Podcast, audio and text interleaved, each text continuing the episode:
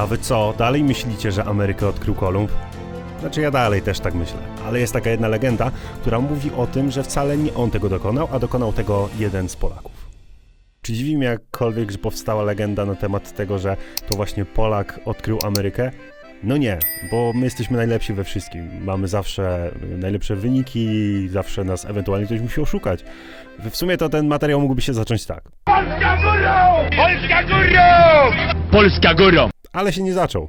Nie będę też szydził tutaj zbyt mocno. Chciałem wam po prostu przybliżyć legendę na temat jednego z Polaków, czyli Jana Skolna. Byliśmy w Kolnie tydzień też, też tydzień temu i tam wtedy opowiadałem o mm, przeklętym moście, który teoretycznie e, wywoływał wojny. Teraz skupimy się na e, legendzie morskiej, e, według której właśnie Jan Skolna odkrył Amerykę. A jak udało mu się tego dokonać? No to nie będę przedłużał. Popłyńmy do Kolna, chociaż do Kolna. Nie, no dałoby się teoretycznie popłynąć, bo tam jest narew, więc moglibyśmy popłynąć tam statkiem, ale w każdym razie wybierzmy się tam i posłuchajmy tego, e, jak Jan dokonał tego wielkiego i przełomowego osiągnięcia dla historii ludzkości. Dawno, dawno temu, w czasach, gdy potężne żaglowce wpływały do gdańskiego portu z zamiarem uzupełnienia zapasów oraz załogi, przybył do miasta młody chłopak o imieniu Jan.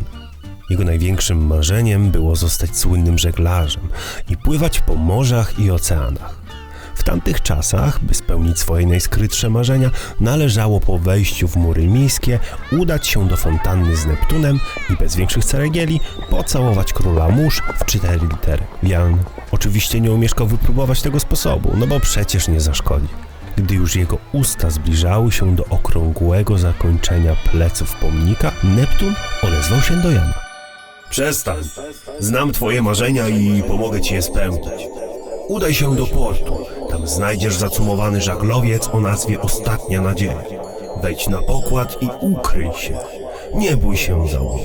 Na tym statku mieszka duszek Klabaternik. On ci pomoże, gdy zajdzie taka potrzeba. Jak Neptun nakazał, tak młodzieniec wykonał.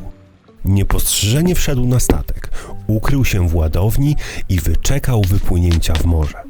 Po jakimś czasie usłyszał wzmożony ruch na pokładzie statku.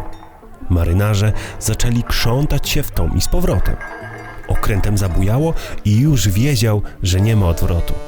Jeszcze tego samego dnia, gdy już ostatnia nadzieja płynęła ku przeznaczeniu, odkryto jego kryjówkę. Jako, że nie lubiono pasażerów na gapę, wszak to dodatkowa gęba do wykarmienia, postanowiono młokosa wyrzucić za burtę. Wtedy to pojawił się klabeternik, który poprosił kapitana o darowanie chłopakowi. Kapitan wiedział, że jak dobry duszek o coś prosi, to nie powinno się mu odmawiać. I tak właśnie Jan Skolna został pełnoprawnym członkiem załogi. Klabeternik często obserwował Majtka, czy ten dobrze wywiązuje się ze swoich obowiązków i już niedługo duszek i marynarz zaprzyjaźnili się. Lata mijały, a z młodzieńca wyrósł prawdziwy wilk morski. Dzięki wieloletniej służbie na statkach dorobił się niemałego majątku i w końcu miał tyle dukatów, by kupić własny statek. Co też niedługo uczynił. Nazwał go dumnie Jan Skolna i teraz już jako kapitan własnego losu wyruszył na podbój oceanów. W owym czasie, gdy Jan razem ze swoim nieodłącznym przyjacielem Klabeternikiem pokonywali nieznane wody, rozpoczął się wyścig do nowego kontynentu, który podobno gdzieś czekał na swojego odkrywcę. Żadny przygód kapitan nie omieszkał skorzystać z takiego wyzwania i wyruszył. Jego głównym przeciwnikiem był nie kto inny jak Krzysztof Kolumb. Podróż była trudna.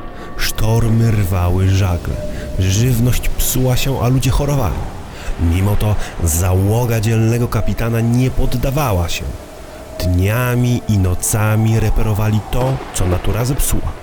Duszek sam zakasał rękawy i pracował za dziesięciu. Szył potargane żagle, łatał dziury w poszyciu i do tego wypatrywał zdradliwych mielizn.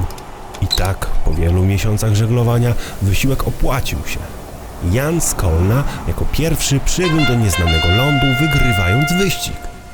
Kiedy w świat poszła wiadomość o zwycięstwie Jana, radość w Gdańsku nie miała końca, że to właśnie żaglowiec z tego miasta jako pierwszy dotarł do wybrzeży Ameryki.